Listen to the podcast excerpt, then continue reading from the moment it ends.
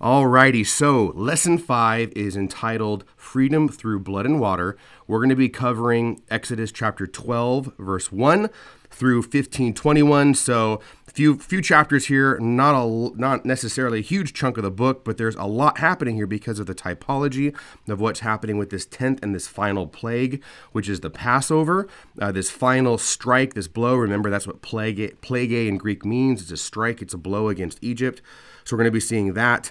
And then as they travel then uh, through the waters of the Red Sea, lots of typology to talk about. So uh, let's just let's just jump in. So we left off with the nine plagues last lesson, and we saw it is basically the war with Egypt, right? It's God versus Egypt. And God has nine, Egypt has zero. It's like a shutout going on. There's no way Egypt can stand against the one true God, Yahweh. He is who He is, uh, the, the true God who exists from the beginning of time and will always exist, who brings all of creation into existence from nothing, versus these pathetic false pagan gods who are nothing but creatures, right?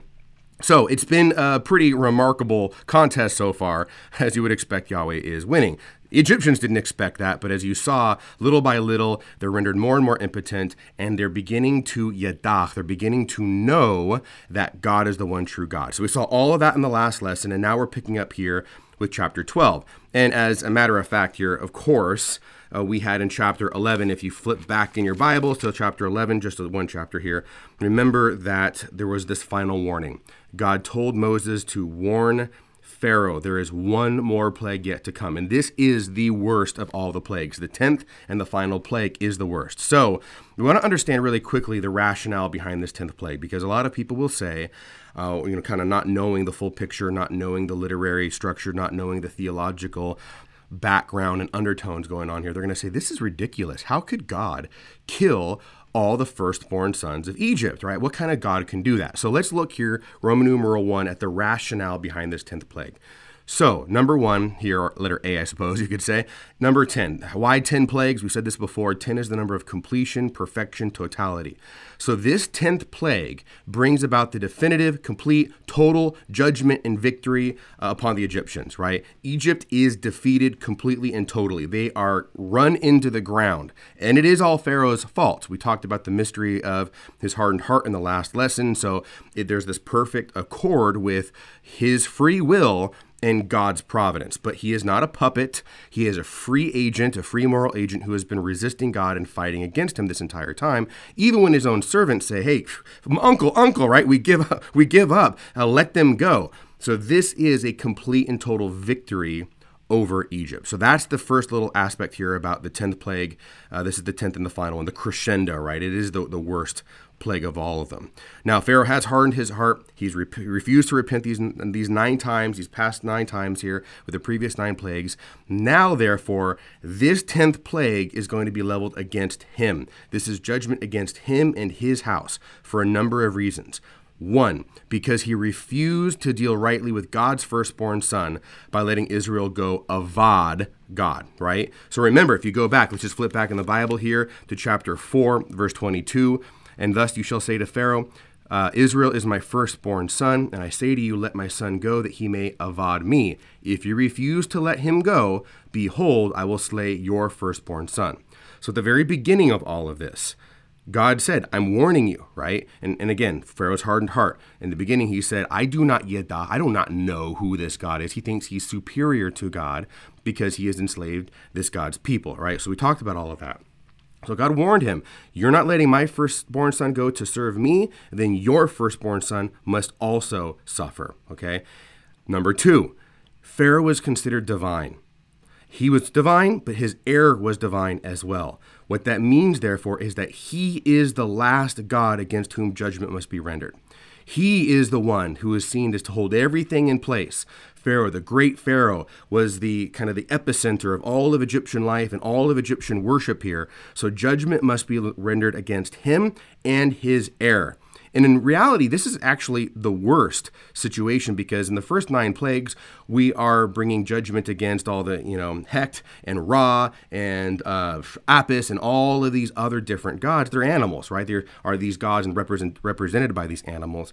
But Pharaoh is the is the worst sin because he's just a man. He should know better, right?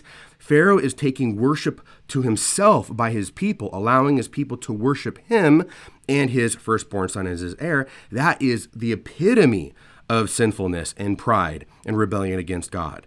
So he should have humbled himself, but he didn't humble himself.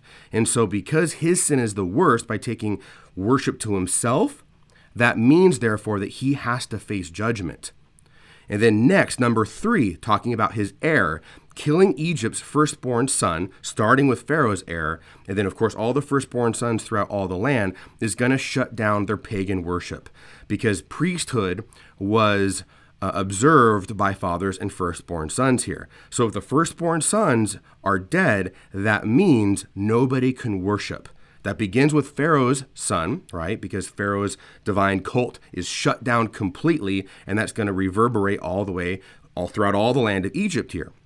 So this is actually very important because if they would not let Israel go worship God, therefore now God is going to shut down their worship. They won't even be able to worship their pagan gods. Okay? So for all of these reasons here, it makes total sense that judgment must hit Pharaoh himself personally and all of Egypt. Well, with that point, people will say, well, why all of Egypt? Why not just kill Pharaoh's firstborn son? That seems fair, right? Okay, Pharaoh considers himself to be divine, his heir is divine, and they're going to shut down the, the Egyptian pagan worship here. Okay, I get that. But why all of Egypt? That's so cruel of God. Well, keep in mind, God is just, God is fair, and God is also merciful. Now, all of Egypt is punished. Why? Because the, all of Egypt, the whole nation, was guilty of infanticide. Flip back to Exodus chapter 122. The previous Pharaoh, you know, however many, uh, you know, decades or a couple hundred years, we don't know exactly you know, how, at what point Egypt enslaved Israel, but the previous Pharaoh, when we open up the book, uh, of Exodus here, remember he tried to kill all of the Hebrew boys uh, Puah, these, these fantastic, I, I call them the patron saints of midwifery here. Uh, they, of course, ob- uh, observe natural law. They're not going to kill in innocence. And so they save all the boys. And so what Pharaoh does in verse 22 is he commanded all of his people, every son that is born to the Hebrews, you shall cast into the Nile. This is important. All of Egypt is guilty. It is a false narrative when the secular world out there, like the history channels of the world out there, say that God is evil and God is really the murderer here by killing all the firstborn sons, the reality is Egypt is guilty. But in God's mercy, God only killed the firstborn son and didn't kill all of the sons of Egypt when he totally could have. Because Egypt didn't kill just the firstborn sons of Israel, Egypt killed all Israel's Hebrews boys, right? So there's justice and there's mercy, but the rationale behind the firstborn son, of course, is everything that we just discussed with the, the, the Egyptian cult, the pagan idolatry that he's shutting down here. Okay? All right, one last point here. Uh, letter D in your notes. This is the first time in all of the plagues that Israel must cooperate with God.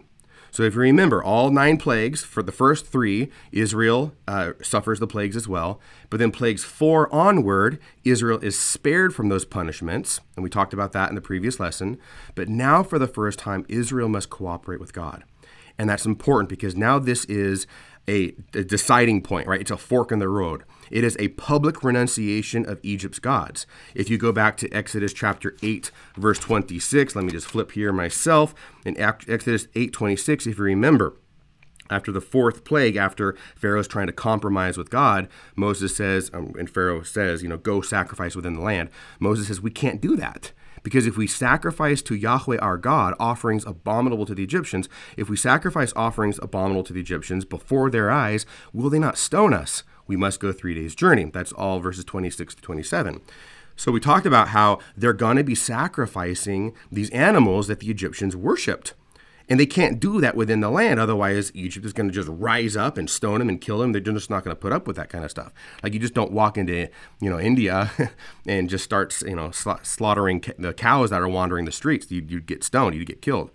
So that's what's going on here. Now, when they're sacrificing the sheep, Egypt worshiped the sheep. So when you sacrifice the sheep and you slay, you slay it, and you, then you spread the blood all over the doorpost, you're cutting ties with Egypt, right? You're not going back anymore. You are publicly renouncing Egypt's gods and you are renouncing ties with Egypt by sacrificing so to speak, within the land. So you have to decide are you with God or are you without God? If you're with God and you want your firstborn son to live, you better follow through with this. If you kind of want to stay back with Egypt and you kind of don't want to leave, well, then okay, you can make your choice. So who are you going to choose to serve? That's the theme the whole time here. Who are you going to avad? Are you going to avad God or are you going to avad Pharaoh in Egypt? Remember, avad is worship, service. Okay, who are you going to uh, throw your lot in with? Okay. So, all of that is the rationale behind the 10th plague, and it makes perfect sense. So, there's a reason behind everything. God is not some random, arbitrary, vindictive, wrathful God of the Old Testament, and you know all that goes away with Jesus. No, it all has a very logical, theological, and really narrative connection here that makes perfect sense. So all of this is to definitively strike down Egypt's false pagan worship hitting Pharaoh himself and his and his and his uh, household. Okay. Alrighty, so with that, then we get into the actual text of chapter 12.